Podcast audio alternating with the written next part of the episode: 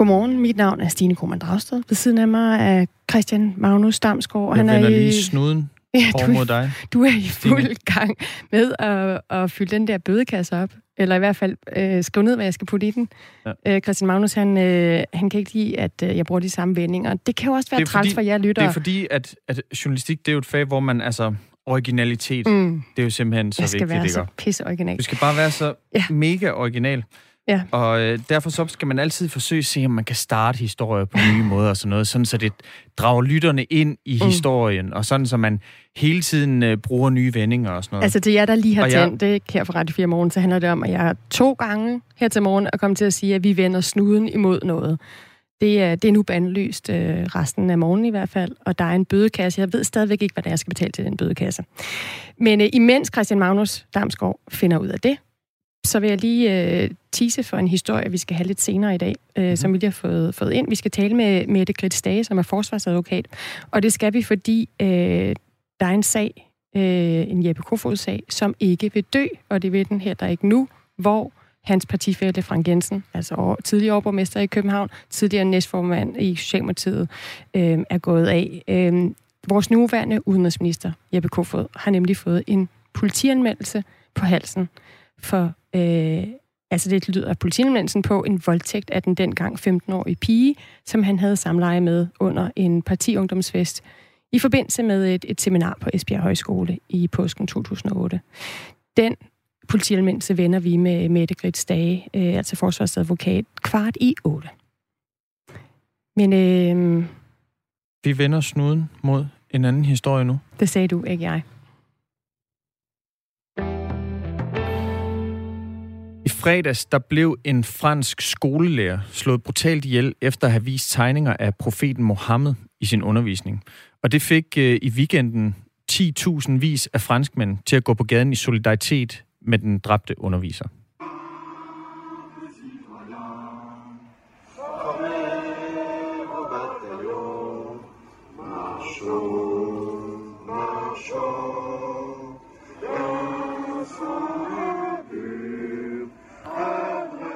Altså den franske nationalhymne Marseillaisen.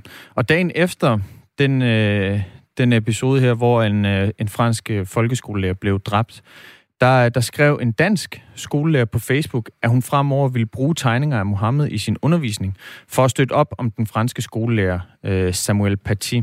Øh, og det, øh, det skulle hun dog, ifølge en, øh, en del personer med, med muslims baggrund, ikke have gjort.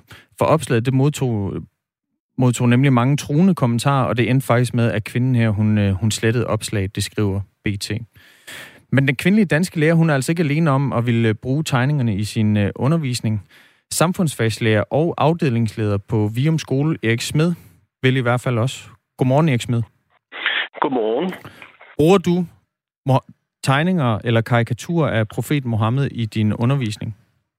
Øh, lad mig sige det på den måde, at det er ikke noget, jeg overvejer at øh, præsentere for børnene på den måde, som den øh, lærer, du nævner, har præsenteret det ja. på Facebook. Det er ikke sådan, at det er et mål for mig at øh, have tegninger med i min undervisning.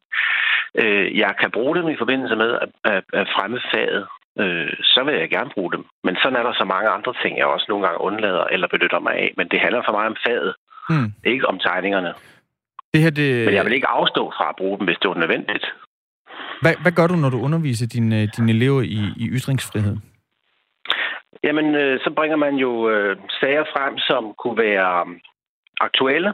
Det kunne også være sådan noget som det her, som efterhånden er ved at være historie, men så bliver det pludselig aktuelt igen her, som i fredags. Øhm, og nu pludselig, når det er i Frankrig, så kommer det jo tæt på. Så det er selvfølgelig noget, vi diskuterer. Men børn både i 8. og 9. klasse, hvor man har samfundsfag og op efter, øh, de kan godt øh, diskutere sådan noget, uden nødvendigvis at se selve billedet. Fordi historien om at, at, at øh, beskrive noget, som er øh, for nogen heldigt, øh, det kan man godt forstå, øh, uden at skulle vise øh, specifikt billedet. Øh, I nogle tilfælde, så vil børnene, altså det gør de ofte, så sidder de selv og googler det, så har de set det, inden jeg overhovedet har bragt det frem. Så det, det er de lynhurtige til selv. Øh, jeg viser heller ikke billederne af en, en, en, den her franske øh, lærer øh, liggende på, tog, på fortoget eller noget. Det, det er ikke nødvendigt for at fremme forståelsen af, hvad der foregår. Øhm, kan man ja. undervise i, i ytringsfrihed, altså uden at vise sådan nogle tegninger her? Ja, det kan man godt. Okay, ja, det kan man hvordan? Sagtens. Ja. Jamen, helt specifikt. Øh, altså for eksempel, lad, lad os sige, vi ytringsfrihed. Der, der er det jo meget nærliggende med, med et dansk eksempel. Altså, vi så, Dannebro blev brændt af i Mellemøsten. Der var også et angreb på den danske ambassade i Pakistan ja. i kølvandet på, på Mohammed-tegningerne, som altså blev publiceret i 2005 på, øh, på Jyllandsposten. Altså, hvordan kan man undervise i ytringsfrihed, hvis man ikke tager udgangspunkt i den helt konkrete sag og den helt konkrete tegning, Jamen, som altså ansporede, at Mellemøsten... tegningerne. En gang til. kommer før tegningerne. Øh, øh, og de tegninger, de er først kommet senere. Så, så min indgangsvinkel til ytringsfrihed har jo været, også før øh, de tegninger blev lavet, at øh, vi taler om, som det man skal i samfundsfag, det er det fag, vi taler om i dag, øh, der skal vi kunne analysere, beskrive, og vi skal redegøre, identificere og så videre. Ikke? Øh, det gør du ud fra en viden, og den viden, den kan godt introduceres, den kan godt implementeres øh, ved, at man benytter billedet, men den kan også godt øh, faktu- hvad det, øh, effektueres uden at benytte af det her billede. Øh, men det handler meget om situationen. Det er ikke for mig vigtigt, øh, at jeg skriver, øh, husk at vise billeder af nogen, der har tegnet mm. Mohammed ind i årsplanen. Det er slet ikke vigtigt. Det er derimod vigtigt for mig, at børnene de er i stand til at analysere og, øh, og reflektere. Hvilke tilfælde kunne du så finde på at vise tegningerne? Jamen, Hvad kunne øhm, gøre tegningerne relevante? Hvis, de ikke, hvis du ikke mener, ja. at de som sådan nødvendigvis er relevante for at undervise i ytringsfrihed, hvad kunne så øh, lige pludselig gøre det relevant at vise for eksempel en karikaturtegning af, af Mohammed? Jamen, det, det er lidt, det er lidt, øh, det er sådan lidt grebet ud af noget, fordi det er ikke noget, jeg har planlagt, at de skal vises. Så vil jeg sige til børnene, men så google det. Så gå ind og se det. Øh, fordi det, jeg tager ikke udgangspunkt i billederne, når jeg underviser det. Det er sådan lidt omvendt, tror jeg. Du spørger. Okay. For mig er det ikke vigtigt, at billederne bliver vist. Nej. For mig er det vigtigt, at de forstår de demokratiske værdier, vi øh, har i Danmark. Og Men det er jo nemmere at forstå. Det, jeg også, det er også min opgave. Ja, undskyld. Mm. Det, det er mere også bare fordi, at, at om det ikke er nemmere at forstå sådan et begreb som ytringsfrihed, når det bliver konkretiseret. Altså om man ikke får en bedre forståelse af, hvornår, hvad er ytringsfrihed, og hvornår er ytringsfriheden vigtig? Hvis man tager udgangspunkt i konkrete eksempler, frem for for eksempel at jo, læse noget jo, op af grundloven, eller, eller ja, hvad det er. Ja, ja, præcis. Uh, nu, er, nu er alt, hvad hedder uh, undervisningen jo sådan noget, tager udgangspunkt i, i uh, hvad der foregår i samfundet, og det her, det er jo en, en af delene. Det, der jo så er udgangspunktet nu, er ikke nødvendigvis tegningen, det er den der handling, der foregår i Frankrig. Øh, fordi hvad er det for en befolkningsgruppe? Og der kan mine, mine børn her på Virum Skole, eller de børn, jeg har haft i Københavns Kommune, de kan godt undre sig over, at nogen kan være i den situation, at de føler, at de skal skære hovedet af en mand, fordi han har vist noget bestemt over i skolen, som for andre kan være helt absurd, ligegyldigt. Øh, hov, det er jo bare en tegning. Øh, og så lad os komme videre. Øh, det, det, det, det der er sagen for os lige nu, det er, at der er nogen, der reagerer så voldsomt. Og der har vi som samfund det har de også i Frankrig, et alvorligt problem, hvis vi har sådan en floks fundamentalister løbende rundt. Jeg ved godt, det er ganske få, der er i Danmark i forhold til i Frankrig, men ikke desto mindre, så er det det, vi taler om nu. Det er det, der er indgangsvinklen. Hvorfor er det, at den person reagerer, som han gør, øh, når de tegninger pludselig bliver bragt på banen? Så det er ikke tegningerne længere, der er i fokus. Nu er det den persons handling for mig. Så når jeg har talt med børnene om det i går, i min samfundsfagsteam. Ja, hvordan gjorde du det? det? Så er det, det der, jamen, så er det det, der er indgangsvinklen. Så tager vi udgangspunkt i den persons handling. Hvilken person? Hvad er det, der sker med den far, der synes, at nu skal der ske et eller andet? Han, der er en far, der gør et eller andet. Øh, øh. Øh, efter, efter timen. Ikke? Hvor, hvorfor gør han det? Hvor, hvorfor er det, det er så væsentligt for dem? Øh, og hvorfor er det, de ikke kan følge det samfund, der i øvrigt er omkringliggende? Mm-hmm. Det er det, der er det interessante for os nu. Okay. I, i Børne- og Undervisningsministeriets beskrivelse af fagets formål, altså samfundsfag, der står der blandt andet, at eleverne skal forholde sig til demokratiske grundværdier og spilleregler med henblik på deres de, egen deltagelse i samfundet. Grundloven, ja. det er altså fundamentet for det danske demokrati, og en af ja. de frihedsrettigheder, som grundloven handler om, det er selvfølgelig ytringsfriheden. Øh, mm. Og det er så også derfor, at du øh, underviser i, i ytringsfrihed som, som samfundsfagslærer. Øh, ja. Nu underviser du på, på, øh, på Vium Skole, øh, Erik Smed. Mm-hmm. Øh, er, der mange, øh, er der mange elever med anden etnisk baggrund end, end dansk der? Ja, der er nogen, men det er ikke nogen af dem, du spørger efter. Det er de, fordi de er ikke muslimer. Det er det, du tænker på. Ja. Eller hvad? Ja, det, ja nej, det er der ikke. muslimer, ja. Ja, Nej. fordi vi har nogle anden etnisk øh, baggrund end dansk, men, men øh, de er bare ikke muslimer. Okay. Øh, og, men jeg har undervist muslimer, og der har jeg også benyttet mig af det her, men det er foregået ind i Københavns Kommune. Øh, og, og, og det har aldrig været et problem øh, at bringe det frem. Heller ikke, når vi har benyttet os af billederne, og der har jeg også brugt billederne. Hvor meget betyder publikummet, når man, når man står der som underviser med nogle tegninger, som du ved, altså fremkalder meget stærke, enten for eller i, imod følelser? Jamen normalt, altså, vi kender jo vores børn i ja. skolen, og vi ved jo godt, at nu kommer der noget, som kan have en eller anden indflydelse på noget. Det gælder også, hvis man har seksuel undervisning. For eksempel, det er også sådan et prekært emne. Øh, hvad kan man nu vise, og hvad skal vi slet ikke overhovedet, fordi den her klasse vil slet ikke kunne klare det. Øh, og og det, er jo, det kan man så smile lidt af. Det her det er sådan lidt mere groft, øh, for nogen i hvert fald. Men vi tager det op, fordi det er et forhold, vi bliver nødt til at forholde os til, fordi vi i Danmark har øh, nogle demokratiske værdier, som du ganske fint beskriver, i en mm. helt fantastisk grundlov, og den står vi gerne på mål for. Øh, jeg håber ikke, det kommer dertil, at vi alle sammen skal op på barrikaderne.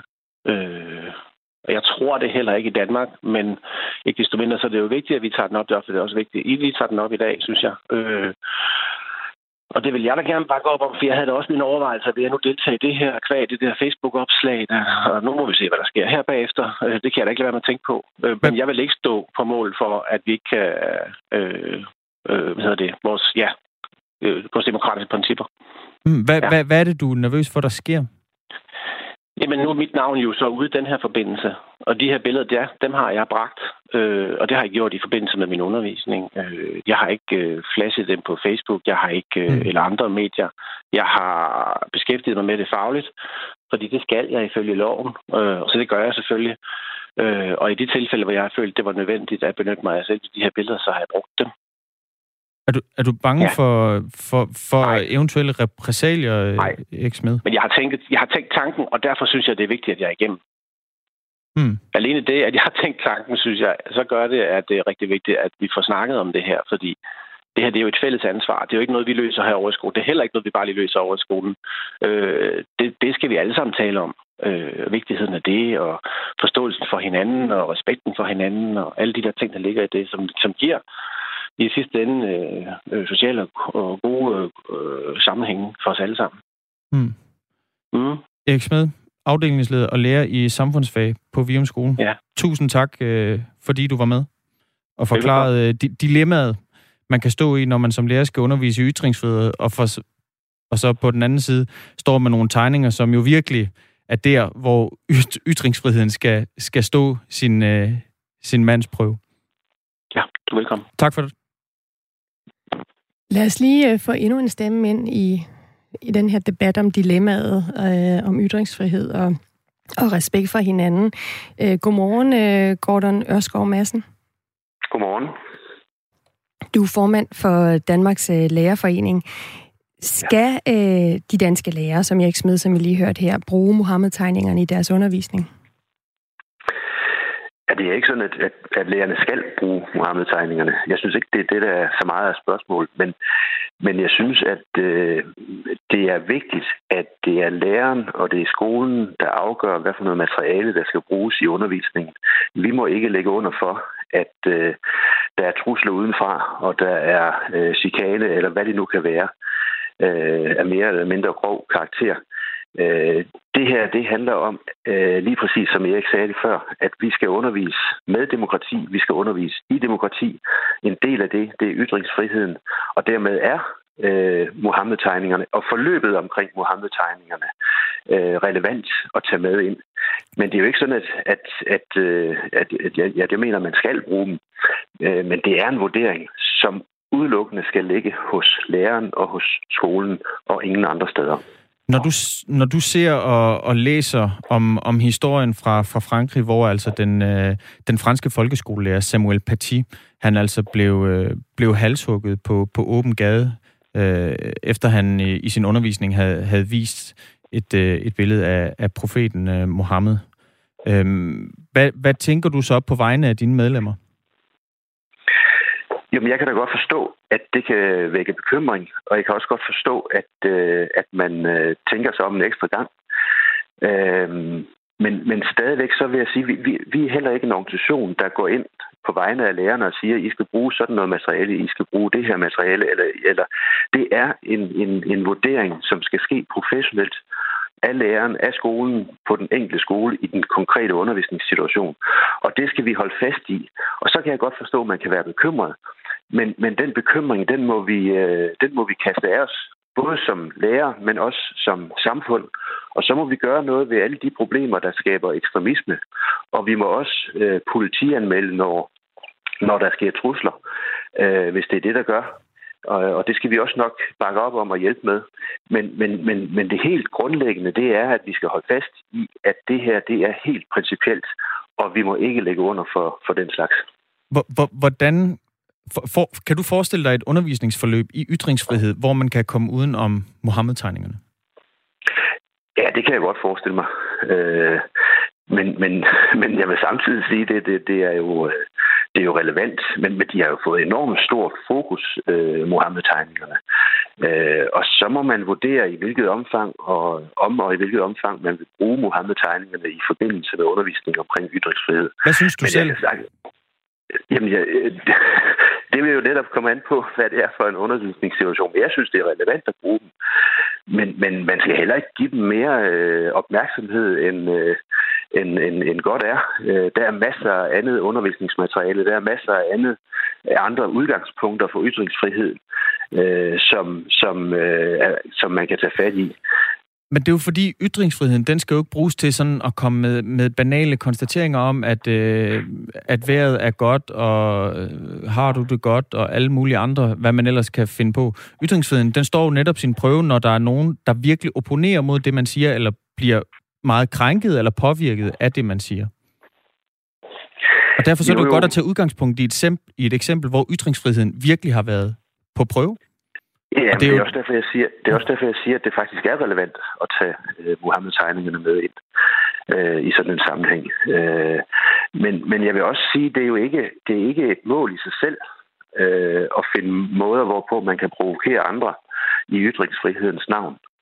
Øh, men, men Muhammed-tegningerne har jo været øh, øh, hvad skal man sige, øh, meget eksponeret, fordi de er eksempler, eller et eksempel på, at ytringsfriheden øh, på den måde bliver øh, trådt under fod, eller bliver øh, sat på spidsen, kan man også sige. Men, men der er jo masser af andre tilfælde øh, i historiens løb, hvor ytringsfriheden har, har, været, øh, har været sat på spidsen. Hvad mener du med at provokere andre i ytringsfrihedens navn? Synes du, det, det er en provokation af andre i ytringsfrihedens navn, når man viser Mohammed-tegningerne? Nej, det synes jeg ikke, det er. Okay. Men, men, men jeg synes bare, at de har fået, de har fået rigtig meget opmærksomhed. og det er jo fordi, de, det dermed er blevet sat på spidsen. Øh, Hvad mener men, du med jeg, sat jeg, på spidsen? Jamen, jeg synes, nogen i nogle tilfælde ikke i undervisningssammenhæng, fordi der er de meget relevante. Mm, Men jeg okay. synes, i, den, i, i, i mediebilledet og i, i dengang de, de var diskuteret for, for år tilbage, øh, der, var der, der var der sådan en tendens til, at, at man skulle bruge Mohammed-tegninger netop for øh, at provokere, netop for at sætte tingene på spidsen. Øh, men jeg synes også, at, at når demokrati og forståelse mellem mennesker og øh, en, en respekt for forskellighed og for forskellige holdninger, det er udgangspunktet for skolens virksomhed. Så skal vi også prøve at finde måder, hvor vi kan samle os om det og prøve at tage udgangspunkt i, at vi ikke nødvendigvis skal provokere hinanden, men at vi skal finde forståelse og accept af forskelligheder. Og det, må, det er lærerens opgave i den sammenhæng at vurdere, det er skolens opgave den sammenhæng at vurdere, hvordan gør vi det bedst. Og det er også derfor, det er så vigtigt, at vi fastholder, at det er skolen og det er læreren, der vurderer fagligt og professionelt, hvad det er for noget materiale, der skal bringes i spil i undervisningen. Vi kan lige nå et, øh, et sidste spørgsmål her. Altså, hvordan sikrer I, at, øh, at danske folkeskolelærer ikke øh, bukker under for en eller anden form for, for pres i den her situation? Altså, nu så vi i fredags øh, et eksempel med en folkeskolelærer, som blev, blev halshugget på åben gade af i hvert fald personen, der er mistænkt for det, af en, af en 18-årig tjetjensk mand med, med muslimsk baggrund. Altså, hvordan, hvordan sikrer I, at, øh, at de danske lærere fortsat sådan trygt kan undervise i ytringsfrihed og bruge Mohammed-tegningerne, hvis de har lyst til det? Jamen, det her med at sikre ting, det, det er altid svært i den her sammenhæng, men, men man, der, der er forskel på Danmark og Frankrig. Øh, men, men det vi, øh, det vi skal, øh, det der er vores udgangspunkt, det er jo, at, at vi hjælper lærerne, hvis det er sådan, at man kommer i en, i en klemt situation, eller hvis man bliver truet, mm. øh, så, så står vi bag lærerne i, i sådan en sammenhæng. Men, men, men, men jeg tror, at det, det vi står os bedst ved, det er at fastholde, at det er lærernes og skolens vurdering, øh, hvad der er klogest at gøre, og hvad, der er, hvad det er for noget undervisningsmateriale, der skal bringes i spil, for at opfylde det, der er skolens formål, både i faget samfundsfag, men også øh, Øh, i skolen i det hele taget. Og det her er jo meget øh, øh, fremme lige nu. Det, det er meget, øh, hvad skal man sige, det, det, er, det er meget i spil lige nu. Og derfor så optager det også både børn og unge og lærerne, øh, og derfor bliver det også et samtale inde i skolen. Og der skal vi stå fast på, at øh, man skal have respekt for øh, de holdninger, øh, så længe det er inden for, inden for demokratiets øh, spilleregler. Øh, og vi skal have respekt for, at det er lærerne og skolen, der vurderer, øh, hvordan undervisningen den skal tilrettelægges. Gordon Ørskov Madsen, tusind tak, fordi du var med. Ja, selv tak. Altså formand for, for Danmarks Lærerforening. Christian Magnus, øh, der er kommet øh, en del sms'er på den her debat om øh, ytringsfrihed. Skal de se her. Chris Bjergnes skriver ind, hvis man skal undervise i ytringsfrihed, så er det da mest relevant at hive fat i Mohammed-tegningerne og Rasmus Paludan.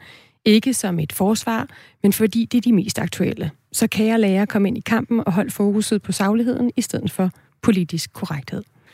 Det skriver altså Chris øh, Bjergnes. Der er det måske også lige vigtigt at lige indføje, at Chris Bjergnes, han altså er tidligere øh, medlem af Dansk Folkepartis hovedbestyrelse, også folketingskandidat for partiet. En god varedeklaration. Øh, Karl, han har skrevet ind til os, øh, vi har aldrig haft så lidt ytringsfrihed som nu, både i forhold til religion og kønsdebat. Det må du godt prøve at uddybe, Karl. Hvad mener du med, at der har aldrig været så lidt ytringsfrihed som nu? Øh, skriv ind til os på, på 1424. Start din besked med, øh, med R4. Og så, øh, så er der en, øh, så skriver Karl også en anden sms på en lidt anden debat, vi har haft. Mm-hmm. Knap så alvorlig. Mm-hmm. Den handler om en bødekasse, som du har, som du har startet. Ja, jeg startede den, øh, hvad, hvad var det, kvart over seks i morges, ja, ja. så der er ikke kommet så mange penge i den endnu. Mm, det ved jeg jo ikke, øh, fordi du har ikke sagt, hvor mange nej, jeg skal putte i, hver gang jeg siger, nu vender vi snuden imod som øh, det er altså det, kan jeg lytte Christian Magnus, øh, han er lidt træt af at bruge den vending. Karl, han skriver ind, kære Stine, lav en bødekasse for hver gang din medvært afbryder dig, så bliver han fattig som en kirkerotte. Den øh. aftale kan vi også lave. Så skal den gå begge veje. Okay. Synes du, jeg afbryder dig? Nej, men altså, måske ikke øh, verbalt, men du vinker til mig. Når, øh, når Og du det kan Karl jo selvfølgelig ikke se. Nej. Ja. Okay. okay, skal det tælle med, når vi vinker til hinanden? Nej. Nå, den tager vi lige øh, øh bagom. Øh, der er nyheder lige om lidt med Signe Ribergaard Rasmussen. Vi kan lige tease for, øh, hvad vi har øh, bagefter nyhederne. Senere skal vi i hvert fald tale med forsvarsadvokat Mette Grits Stage, og vi skal tale med hende om den politianmeldelse, der er tækket ind i løbet af morgenen øh, mod Jeppe Kofod. Altså for en øh, sag tilbage fra 2008, hvor Jeppe Kofod havde, som dengang var 34 år gammel, altså havde sex med en, øh, et 15-årigt øh, medlem af DSU, Danmarks Socialdemokratiske Ungdom. Og så stiller vi også spørgsmålet, hvad det er for en tankegang, der har gjort det muligt, at øh, seksuelle overgreb blev skjult, øh, og at det blev gjort til, til offrenes skyld, når de, når de stod frem. Og det gør vi ved at tage sådan en historisk overflyvning på sexisme i, i dansk politik. Øh, det, det er lige her efter øh, halv otte nyhederne. Øh, blandt andet skal vi tale om øh, 50 år siden. Øh, for 50 år siden, der ravede statsminister Jens Otto Krav på sin unge partikollega Svend Augens øh, kone, hun hedder Bettina Helberg. Og det var der ikke nogen, der sagde noget til. Det var bare kulturen. Det var sikkert blevet glemt, hvis ikke hun havde skrevet det i sin erindringsbog. Øh, den hånd på låret var et udtryk for en mandeherskerkultur, der altid har hersket i politik, og som der nu først er ved at blive ryddet op i. Det er der i hvert fald nogen, der mener, og vi laver en historisk overflyvning på den her sexisme-debat i dansk politik øh, lige efter nyhederne. Ja, har du mere, du vil tease for? Jamen, jeg tænker bare, øh, der, oh, der er en, øh, en, der skri, en lytter, der skriver her, at, øh, at mandslingen opretter en bødekasse, er det hans problem og ikke dit? Jeg tager lige en sidste sms, øh, som ikke handler om bødekasser, men handler om den her sexisme-debat. William skriver ind, jeg er lidt faktisk i tvivl om det er William eller Karl. Øh, jeg synes, deres telefonnummer minder lidt om hinanden. Men i hvert fald, Karl William skriver ind, synes det er spøjst, at der ikke er mere end to køn i sexisme-debatten. De andre er pludselig blevet pist væk i den politiske korrektheds navn. Nu er klokken halv otte.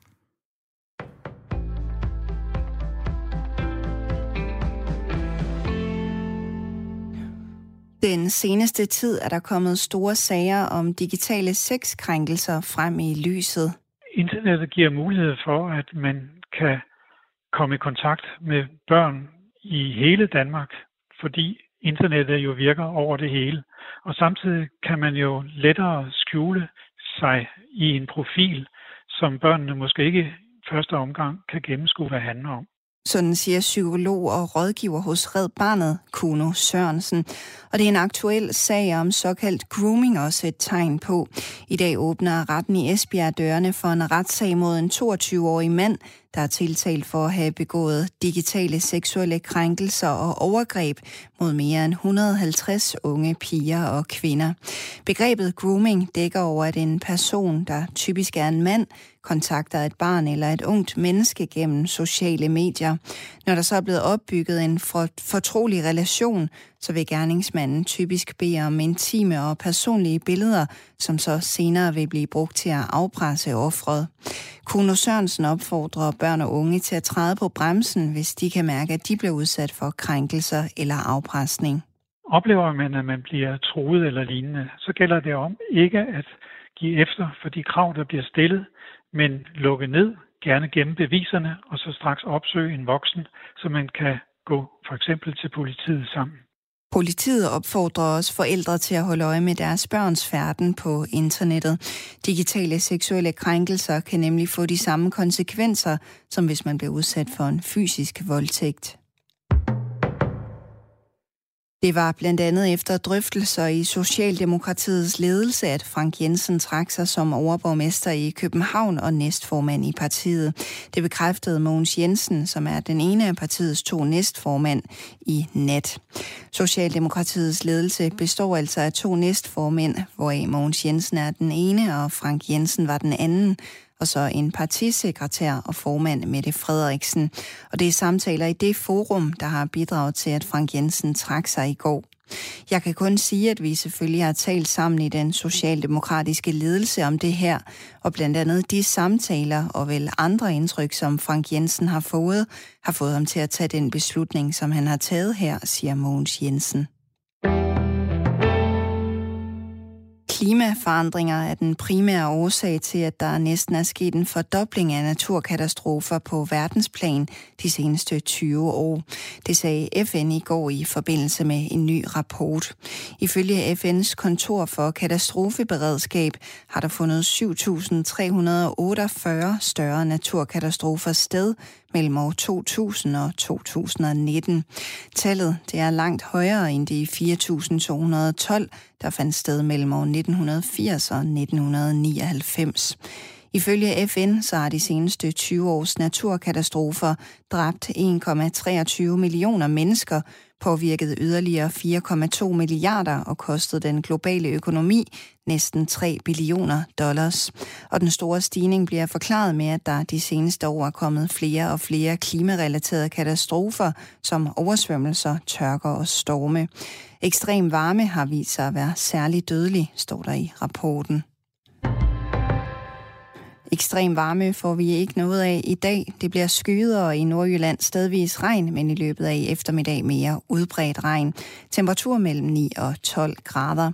Det var nyhederne i denne her omgang. Jeg hedder Signe Ribergaard Rasmussen.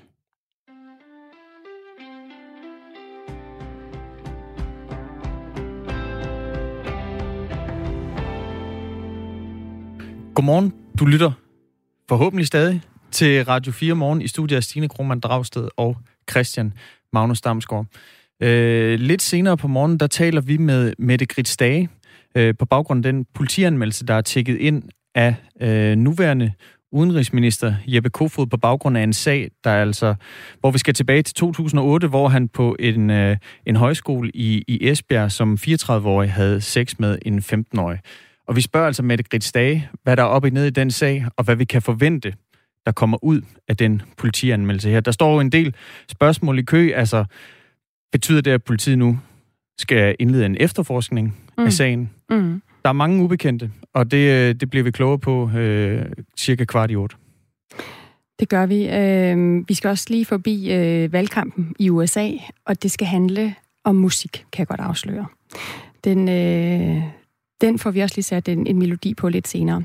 Vi starter med Frank Jensens mislykket bodsgang og politiske bortgang.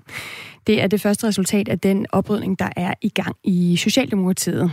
Der har i mange år hersket en sexistisk kultur, siges det. Men hvad vil ordet kultur egentlig sige i den sammenhæng? Det øh, vil historiker Nils Vium Olesen hjælpe os med at, at forstå. Det kan blandt andet illustreres med en, med en anekdote, som jeg også fortalte lige før, øh, fra et middagsselskab i toppen af Socialdemokratiet, hvor formanden Jens Otto Krav efter sine skal have græmset Svend Augens kone, Bettina Helberg, på låret. Godmorgen, Nils Vium Olesen. Godmorgen. Hvad skete der egentlig? Ja, nu var det faktisk egentlig ikke et øh, middagsselskab. Altså, det der sker, situationen, det er, øh, den foregår i 1972, det er lige efter valget 1971 for en gruppe unge socialdemokrater.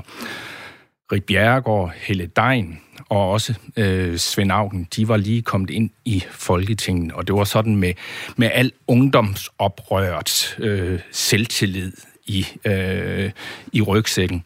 Og der sker det, at øh, Svend Augen han får besøg af sin kone, Bettina Helberg, på øh, Christiansborg. Øh, og der falder de så i snak med statsminister øh, Jens Otto Krav. Øh, og under øh, samtalen, der sidder øh, Jens Otto Krav og tager Bettina Helberg på, øh, øh, på lort under bordet. Øh, og da hun efter samtalen fortæller øh, Svend Augen, hvad der er sket, så, og nu citerer jeg Bettina Helberg, øh, så griner han overgivent øh, uden fordømmelse. Øh, og det er, man kan jo næsten tolke den her situation som, at det Svend Augen han giver, det er en slags offergave til den store alfa-han i flokken. Øh, en meget speciel situation, som siger rigtig meget om det danske politiske miljø i 1972. Spørgsmålet er jo selvfølgelig, hvor meget den siger om miljøet i 2020. Men vi skal i hvert fald være opmærksom på, at sådan var kulturen dengang, og kultur, det er jo noget, der bevæger sig meget, meget langsomt. Man kan måske sammenligne det med en gletscher.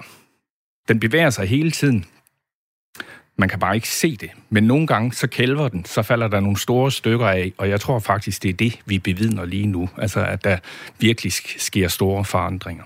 Ja, for jeg skulle netop lige til at sige, altså man kunne også sige, at lige nu, der bevæger kulturen sig rigtig, rigtig hurtigt. Altså med MeToo-bevægelsen, der altså gør op med den her kultur, som du lige eksemplificerede med et eksempel fra, fra 72. Altså, hvordan skal man forstå den kultur? Skal man forstå den som en eller anden næsten statisk størrelse, der, der står stille, eller kan der lige pludselig ske sådan nogle, altså med et knips med fingrene, nogle store øh, ja, gennembrud? Ja, altså, øh, det er netop en kultur, og politik, det har i mere end 3.000 år været en beskæftigelse for mænd. Kvinderne fik valgret i 1915, øh, men da man indførte øh, øh, kvindelig valgret, øh, så havde de fleste af de mænd, der var med til at lave den grundlovsændring, de havde jo nok tænkt sig, at så stemmer de sikkert øh, på mænd. Men der sker jo noget i det danske samfund. Vi får blandt andet en kæmpe uddannelsesrevolution i 1960'erne. Vi får et, øh, et ungdomsoprør, og en ungdom, der er blevet bejlet til både kommercielt, altså via øh, markedet og kulturprodukter, musik og tøj osv., men altså som også får højere uddannelse. Og det er en ny type kvinder, Øh, der havde jo været få kvinder i Folketinget indtil da, men der kommer pludselig øh, efter øh, 1960'erne, der kommer der ordentlig ryk ind af øh, kvinder, og de har langt større selvtillid, og de vil have magt. Så kan man jo undre, altså det er jo en ny type kvinder, der kommer ind der. Det er rødstrømpebevægelsen, Præcis. det er, øh, hvad hedder det, blomsterbørnene og hele opgøret med autoriteterne. Hvorfor bliver det opgør ikke taget dengang? Altså, hvordan kan Jens Otto Krav slippe afsted med øh, at tage Bettina Helberg på lovet? Ja, hun råbte jo i hvert fald ikke op i situationen, og hun skriver det først i sin erindringsbog, der udkommer i 1996. Typer som Rit Bjerregaard og Helle Dein, de siger også, vi opfattede den kultur som så stærk, øh, at det var ikke en, vi kunne forandre. De besluttede i stedet for, at det var noget, de måtte navigere i. De siger faktisk begge to, øh, at, at de som sådan ikke har været ude for et decideret øh, overgreb, men det var altså også fordi, altså, de havde fundet en eller anden måde at forholde sig til den her kultur på, holde afstand til øh, de sådan lidt øh, for, for, for anmasende øh, mænd. Øh, men deres formål med at være i politik, det var heller ikke som sådan at forandre den kultur, det var at få magt. Så man kan sige, altså, de levede i kulturen, de navigerede i den, de ville ikke forandre den, øh, men de opererede i den, og det lykkedes jo ubestrideligt for de to at øh, få magt. Og der kan man sige, at kulturforandringerne, det er ligesom man kan sige, de efterlod det til en, en ny generation at lave øh, den forandring. Men de stod jo så, altså den nye generation står jo om på ryggen af deres resultater, nemlig at de faktisk viste, at kvinder kunne få magt, og de kunne forvalte den. Jeg skal lige sige, at vi taler med Helle Dein faktisk, øh, ja, det er lige over otte, øh, om hendes oplevelser, og det kunne være interessant at så spørge hende, altså, øh, at, om det også sådan, hun ser det, det her med, at hun øh, egentlig ikke var ude på at forandre, men, øh, men netop også at få magt og bare navigere i, i det, hun kom ind i. Lige nu der taler vi med historiker Niels Vium øh, Olsen om øh, den mandsdominerede kultur øh, i, i politik, øh, og ikke bare, altså ikke mindst i Socialdemokratiet. Øh, kulturen i partiet er blevet nævnt flere gange efter, at Frank Jensen øh, går af som overborgmester i, i København, og går af som næstformand i, i Socialdemokratiet i går. Og det skete jo altså efter flere anklager om, om seksuelle krænkelser. Blandt andet så sagde partisekretær Jan Jul Christensen for et par dage siden, at, citat, der har været og måske stadig er en usund kultur, hvor det ikke øh, bygger på ligeværdige relationer. Citat slut. Så selvom hammeren falder over øh, Frank Jensen, så er der stadig mange, der mener, at øh, de her kvinder, der står frem, øh, også bærer øh, noget skyld. Hvordan fungerer den mekanisme? Jeg synes, man kunne se det i tilfælde med Morten Østergaard øh, og øh, Lotte Rod. Altså, hun øh, sagde ikke noget øh, offentligt, øh, dengang øh, øh, hånden på lort øh, blev lagt for, øh, for, for, for knap 10 år siden. Øh, og det har jo været vil jeg tolke, et udtryk for, altså at hun faktisk øh, opfattede den kultur som for svær øh, for hende at forandre øh, enhændigt, øh, og jo selvfølgelig også ud fra en kalkyle om, hvad hun kunne miste øh, rent politisk. Det er jo hendes, øh, hen, hendes arbejde. Øh, hun har fået en anledning til at øh, tale højt om det nu i denne her øh, situation, på grund af den store bevægelse, vi ser øh, lige nu. Men man må jo også sige, at Morten Østergaard, som vidste selv, at han havde krænket Lotte Rod, og da hun nævnte situationen med en unavngiven mandsperson, øh, ikke desto mindre, så fortsatte han med meget højt profileret at øh, tale om MeToo, de lavede øh, en stor 24-timers konference øh, på øh, Facebook. Morten og Østergaard han, sagde jo også, at han havde været ude og give den pågældende mand en, en påtale.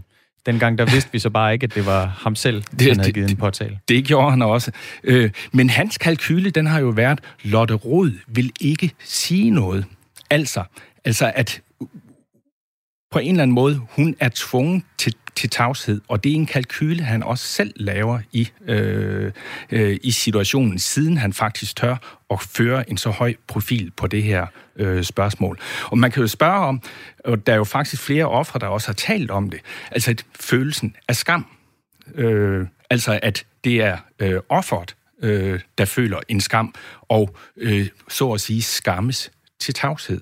Øh, den blev så brudt, øh, og det må vi se som et tegn og et resultat øh, af øh, den voldsomme kulturforandring, vi har bevidnet her de seneste dage.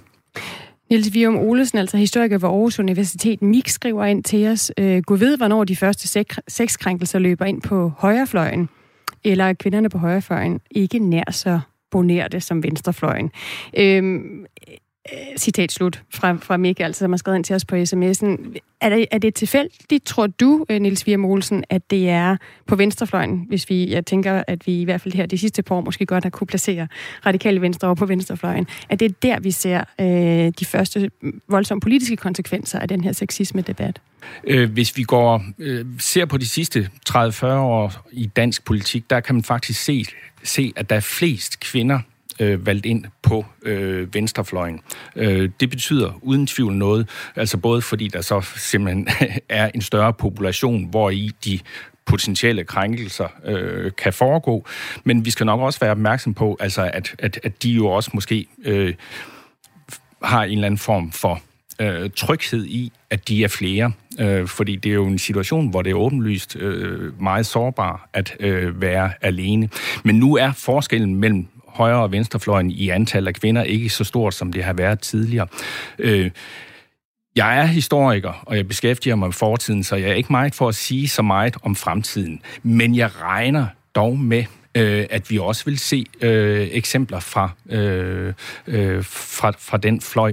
Øh, også fordi vi har jo set, at der også har været øh, kvinder øh, fra højrefløjen, som øh, har kommenteret øh, debatten og givet øh, deres meninger til kende, og øh, hvor de har kritiseret den kultur, der eksisterer. Niels Fium Olsen, tusind tak, fordi du kom i studiet og gjorde os lidt klogere på den øh, mandsdominerede kultur i dansk politik. Velbekomme. Altså historiker ved Aarhus Universitet. Klokken er blevet 14 øh, minutter i 8.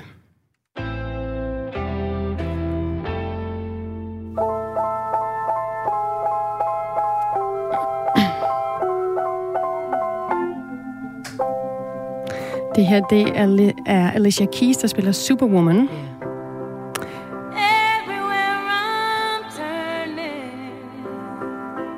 Og Christian Magnus, jeg spiller den her sang, øh, fordi at øh, musik jo spiller en stor rolle i den amerikanske præsidentvalgkamp. Meget større end i dansk politik. Øhm, og det er nok ikke øh, helt svært at, at gætte, hvilken præsidentkandidat, som Alicia Keys, hun spillede Superwoman for. Jeg kunne umiddelbart kun lige komme i tanke om en, hvor den ville passe. Det er Hillary. Det er Hillary. Hun spillede simpelthen på, øh, på konventet, hvor Hillary hun blev udnævnt som øh, præsidentkandidat. Jeg var der, og jeg hørte hende. Øh, nu er en hel del amerikanske medier, New York Times, Rolling Stones, øh, online-mediet Huffington Post, de er helt op og køre over musikken i demokraten øh, Joe Bidens, altså præsidentkandidat Joe Bidens nyeste valgkampagnevideo. Den øh, handler om, hvor hårdt spillesteder, musikspillesteder i USA er ramt under coronaepidemien. Prøv lige at høre et lille klip her. A lot of restaurants and bars that have been mainstays for years will not make it through this. This is Donald Trump's economy. There's no plan, and you don't know how to go forward. It makes me so angry. My only hope for my family and for this business and my community is that Joe Biden wins this election. Mit eneste håb er, at øh, Joe Biden vinder denne her, det her valg. Det er øhm, Joe Malcolm, som er medejer af den legendariske spillested i Michigan, øh, The Blind Pig, som øh, er med i den her valgkampagnevideo for Joe Biden. Og det, som man skal byde mærke i, det er, at øh, han siger, I am so angry over, at der ikke er nogen plan. Det her det er Donald Trumps økonomi, der har lagt mit spillested øde. Øh, der er ikke nogen plan, det gør mig så vred. Og lige efter det, så kommer der øh, et, et, øh, en melodi eller en, en, øh, et musikstykke, jeg ved ikke, om du kan genkende det. Det er Beastie Boys, øh, der spiller. Øh, og det, mm. er, det er faktisk første gang, at de giver lov. Skal vi, skal vi høre det igen? Kom med det. Ja. Bars that have been mainstays for years will not make it through this. This is Donald Trump's economy. Kommer den. There's no plan. Det er sabotage. And you don't know how to go forward. It makes me so angry. Det er lidt uh, subtilt. Men uh, det, som de amerikanske medier... Jeg tror, jeg tror, det nummer har været med i en udgave af FIFA. det kan godt være. Det hedder, det hedder Sabotage, og det er Beastie Boys, og, øh, og grunden til, at alle er oppe og kører over det, i hvert fald nogle af de amerikanske medier er, det er, at det er første gang, at Beastie Boys giver lov til, at en politisk kandidat bruger deres musik. De har faktisk sagsøgt rigtig mange øh, tidligere for, for at gøre det. Det er lidt svært for mig at falde ned over stolen over, øh, det her brug af, af Beastie Boys. Jeg kender dem heller ikke så godt. Altså, hvis, hvis du lytter med derude, du elsker Beastie Boys, så, så skriv gerne ind til os med et bud på, hvad det er for en type vælger, som Joe Biden lige henvender sig til her ved, ved at spille det. Men Trump, øh, ham falder lidt mere ned på stolen over, hvad hans øh, valg af musik er. Han er ja. rigtig glad for den her. Nu skal de tænde her.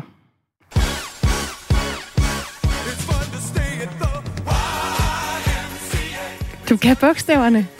Ah, det er. Ja, men det er så godt. Ah, øh, Christian Magnus, han er i... YMCA. Ja, ja, han er, ja. Christian Magnus står her i fuld gang med at, at lave YMCA med armene. Det er jo altså... Øhm, ja, YMCA. Et ja. gammelt 70'er-hit. Og det, som jeg ikke forstår, det er... Øh, Altså det her, det er jo ligesom en homoseksuel... Jamen, det er jo en homoseksuel hymne. Hvad, hvad er det, øh, Donald Trump, han, han vil bruge den her sang til i forhold til sine vælgere? Han er så glad for den, at han ved sin sidste rally i Florida var ude og lave sådan en lille morfar-dans til den. Det kan man gå ind og se øh, på en, øh, på en, en YouTube-video. Øh, ja, altså hvor passer den her YMCA ind i, i Trumps valgkamp? Hvorfor skulle den ikke passe ind? Altså, hans, øh, hans meget øh, store, store, ivrige fanbase består jo af blandt andet af konservative kristne, øh, af ældre hvide, øh, arbejde, altså, ældre hvide arbejderklasse. Det kan være, at han forsøger at appellere til en bredere kreds. Det kan være. Der kommer et andet svar fra Sean Hannity, Hannity som er, som er tv-vært på, på Fox News, øh, og, og også åbent øh, støtte af øh, præsident Donald Trump. Han, øh, han siger, at øh, Trumps glade øh, fanskare, de har, øh, de har skrevet sangen om, sådan så den passer til ham. I stedet for at synge YMCA, så synger alle M-A-G-A, altså Make America Great Again. Skal de få at høre. Everybody sing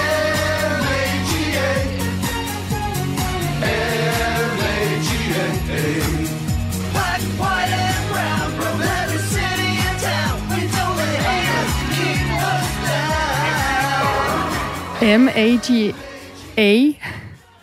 Black, White and Brown, Don't Keep Us Down.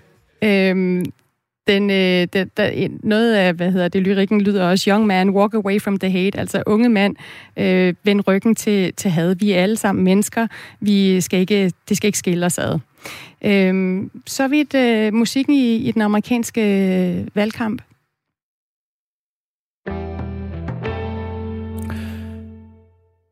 Det er sagen, der ikke vil dø for vores udenrigsminister Jeppe Kofod. Han er nu blevet politianmeldt for voldtægt af den dengang 15-årige pige, som han havde sex med under en partiungdomsfest i forbindelse med et seminar på Esbjerg Højskole i påsken 2008. Mette Grits Stage, godmorgen. Godmorgen. Du er altså forsvarsadvokat hos øh, Stage Advokatfirma. Her der er altså tale om en 12 år gammel sag, om et øh, om øh, sex til en fest. Hvordan er chancerne for, at, øh, at der rent faktisk kommer en straffesag ud af det her? Altså umiddelbart så må man sige, at det er jo lidt tungt at løfte bevisbyrden i en sag, der er 12 år gammel. Øh, det siger næsten sig selv, at alle de implicerede parter, det er jo så både udenrigsministeren, men selvfølgelig også pigen og de vidner, der har været, altså andre deltagere i, i det her arrangement. Alt andet lige, så må deres erindring om, hvad der er sket, jo være øh, sådan relativt dårlig så mange år efter. Politiet har jo heller ikke mulighed for at lave de sådan helt øh, gængse efterforskningsskridt i en voldtægtssag, det vil sige ud og lave en gerningsstedsundersøgelse, sikre spor i form af DNA og lægeundersøgelse af den forurettede for at se, om hun måske har blå mærker på armen eller rifter i skeden eller hvad det nu måtte være. Så umiddelbart er min vurdering, at det er op ad bakke det her. Men skal politiet nu efterforske sagen? Det er jo ikke sikkert. Altså, nu er der indgivet en anmeldelse. Så vidt jeg har forstået, så er det sådan set ikke engang øh, den, øh, den unge dame, som hun jo er i dag, der selv har indgivet den, men, men en eller anden, så må sige, tilfældig borger. Øh, politiet kan godt afvise anmeldelsen, hvis det nu er, at det er helt åbenbart, at der ikke er noget hold i det her, eller hvis det er, at det viser sig, at, øh, at øh, den eventuelle forbrydelse den er forældet, så kan de afvise anmeldelsen på det grundlag.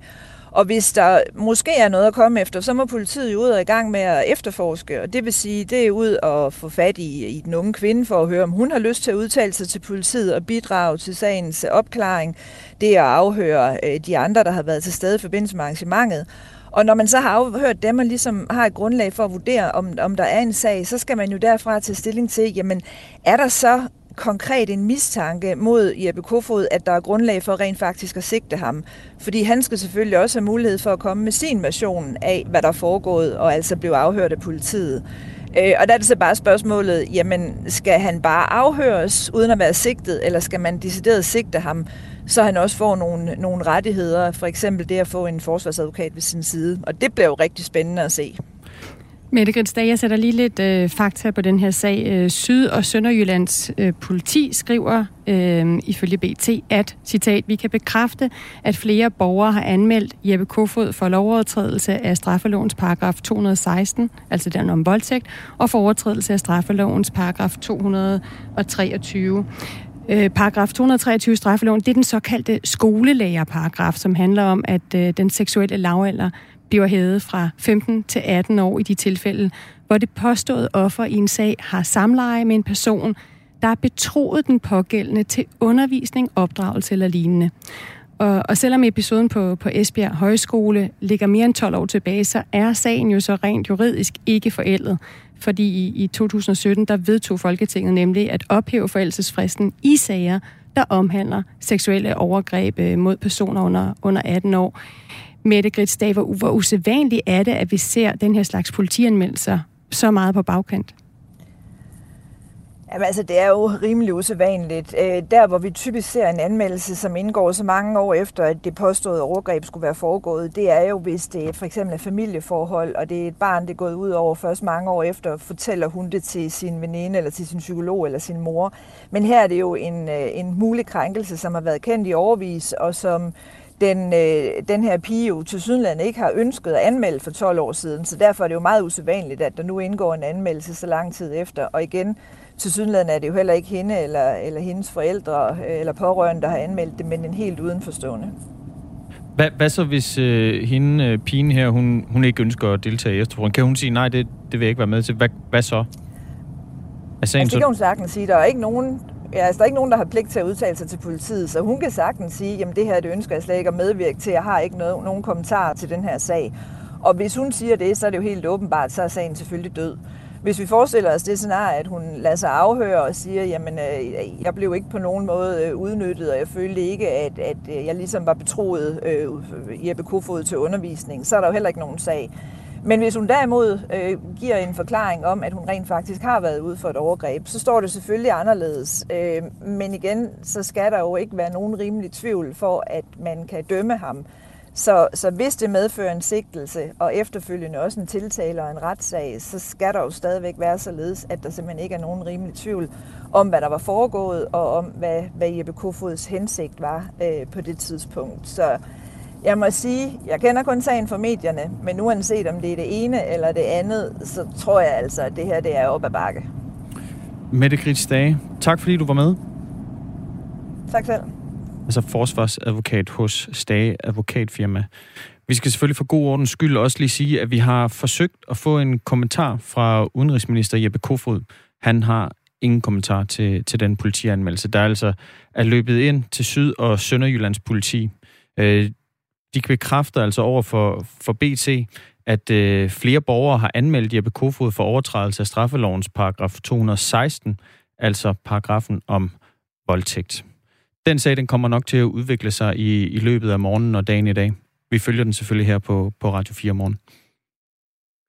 Nu er klokken blevet øh, to minutter i, i otte, og øh, der er nyheder lige om lidt med Signe Ribergaard Rasmussen, lige inden vi når nyhederne.